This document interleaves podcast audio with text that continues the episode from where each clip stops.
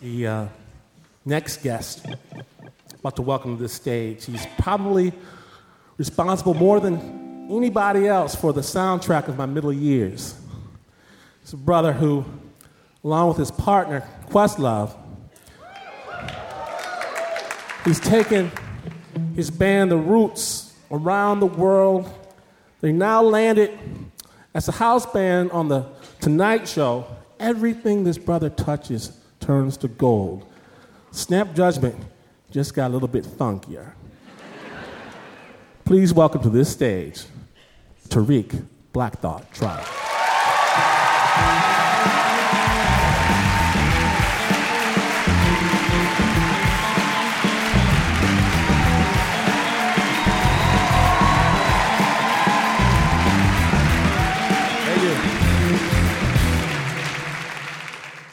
I am taking the stage at the Roskilde Festival outside Copenhagen, Denmark. There are two acts playing on the main stage. It's my band, The Roots, and it's Bruce Springsteen and the E Street Band. So we come out, we run through our set, and it was stellar, if I do say so myself. We did a great show. Afterwards, we're in the dressing room, still reeling, talking about how great the show was and how great it was that Bruce and the band stood off in the wings and watched our set in its entirety. And we started asking ourselves questions like, well, what did he think? Was his head moving? Did you, did you see him tapping his feet? And uh, stuff like that. And then in a surreal turn of events, Bruce came into our dressing room and he asked, he said, uh, you guys want to come back out and perform with us during our set? Needless to say, of course we want to come back out and perform with you. Mister Springsteen, uh, what are we going to perform? And he's going through his, his head and he says, uh, uh, maybe we'll do Born to Run, no? Maybe we'll do, uh, let's do Wrecking Ball. And he says, no, let's do the E Street Shuffle, the way we did it with you guys on the show with Jimmy. Great, say no more, we're out there. We're on stage, I'm performing. Bruce Springsteen is right next to me.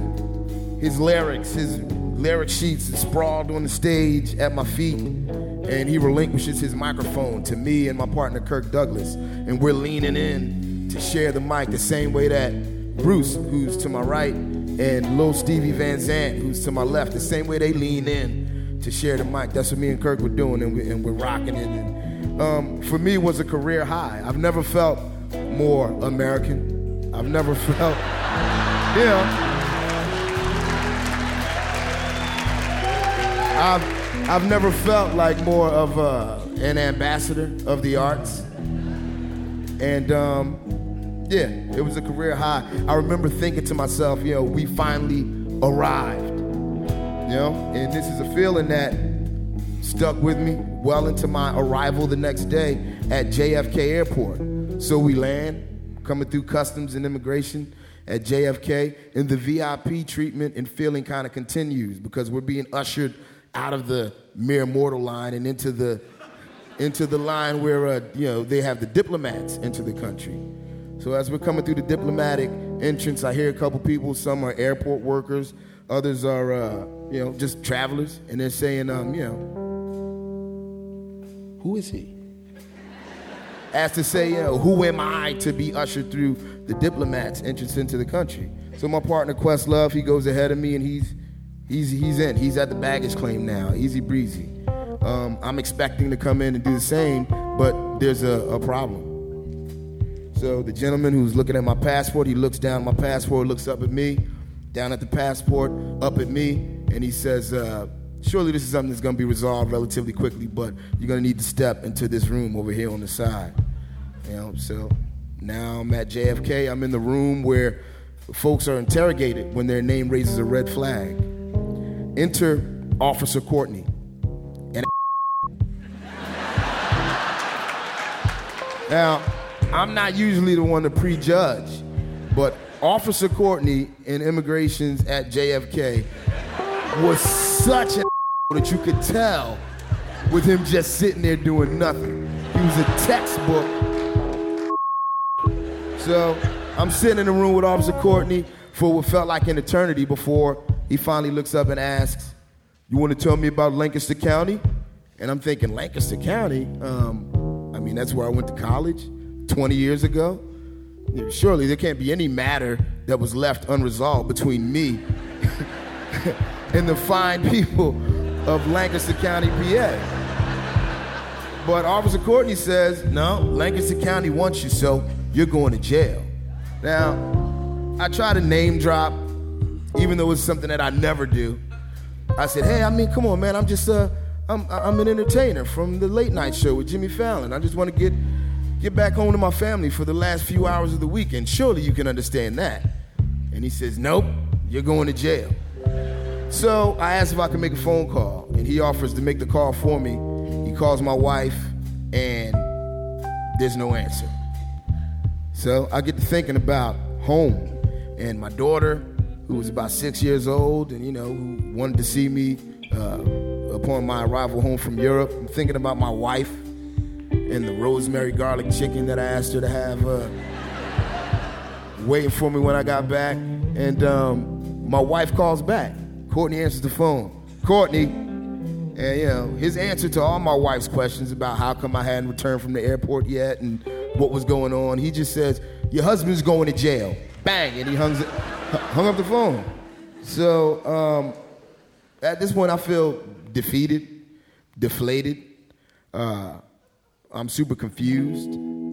And uh, I'm being ushered out of the airport. I'm being paraded in front of some of the same people who a little while earlier were asking, you know, who's he? Now they're asking, who's he? But they're asking for a different reason. So I got handcuffs on, I'm taken out of J F K, and before I know it, I'm in Queens County Central Booking Facility, uh, being given what appears to be preferential treatment because I was in a cell that had unlimited local uh, phone access. I had a pay phone in there I could use. It had a, a clean toilet, and it was directly across from the night watch desk where, uh, you know, the corrections officers were staffed and they, they had to, you know, watch what was going on. So I felt like, you know, I was in the, the executive suite, so to speak, of this jail. In the wee hours of the night, uh, a corrections officer came and asked me to change cells, and he took me from my cushy executive suite into the deeper, darker, more dank area of the jail where there were less people around and, you know, there, there was less of a watchful eye being kept. And I'm wondering what I did to deserve this downgrade. You know, so I'm there and I'm waiting and I'm waiting. And finally the guy comes back and um, I'm, I'm, I'm essentially his captive audience. He begins to, to perform. So I'm on one side of the bars, he's on the other side. He's performing his demo for me. And he's explaining to me, you know, that, you know, his name is Darnell McCormick, but his stage name is D-Nails. And he's like, you know, my whole angle is the fact that I'm a corrections officer, but I'm proud of it, see? It's a lot of these other they corrections officers, they try to keep it on the low. So that's gonna be my whole angle. I'm D-Nails, I'm five oh. You know what I'm saying? Now, I have uh, uh, uh, two options. I could play along and, uh, you know, act as if he was, you know, one of the greatest artists I'd ever heard and try and expedite my uh, release. Or I could keep it one hundred and just tell him the truth, what I really felt about his music.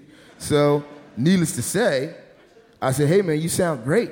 I said, uh,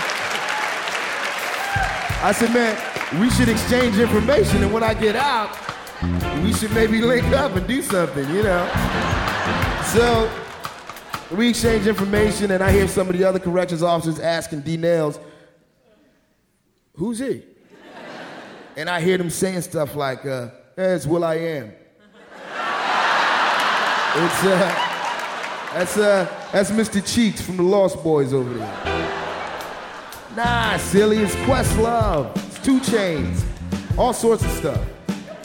So I sit there, I wait, I wait, and finally I'm released. Um, with no time to spare before duty calls.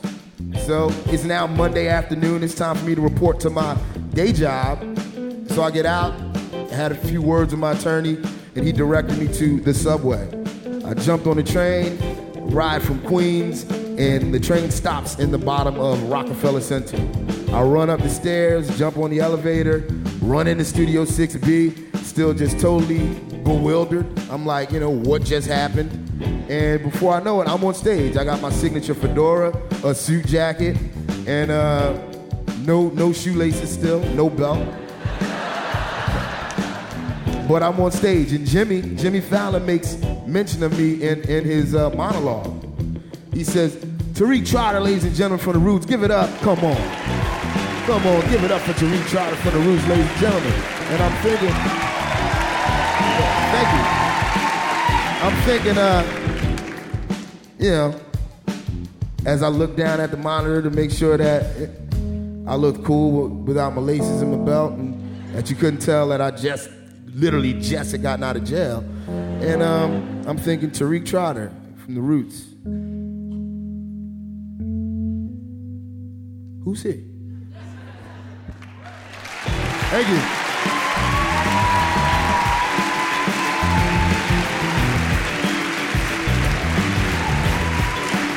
Tariq Trotter!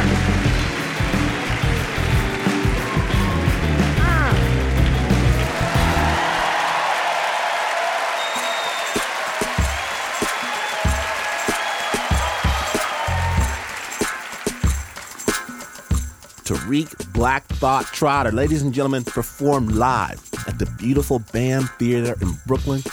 And good news, Snap Live returns to BAM Friday, February tenth, with a show made of magic and fire. We're calling it The Twisted Episode. It features the most demented, deranged, and unhinged storytellers in all the land, backed by the funky sounds of Bell's Atlas. I cannot wait for you to see it. It'll change your life. Get tickets while you can, Snap Judgment dot org. The original score for that story composed by Alex Mandel and performed live by Alex and the Snap Players, Tim Frick and David Brandt.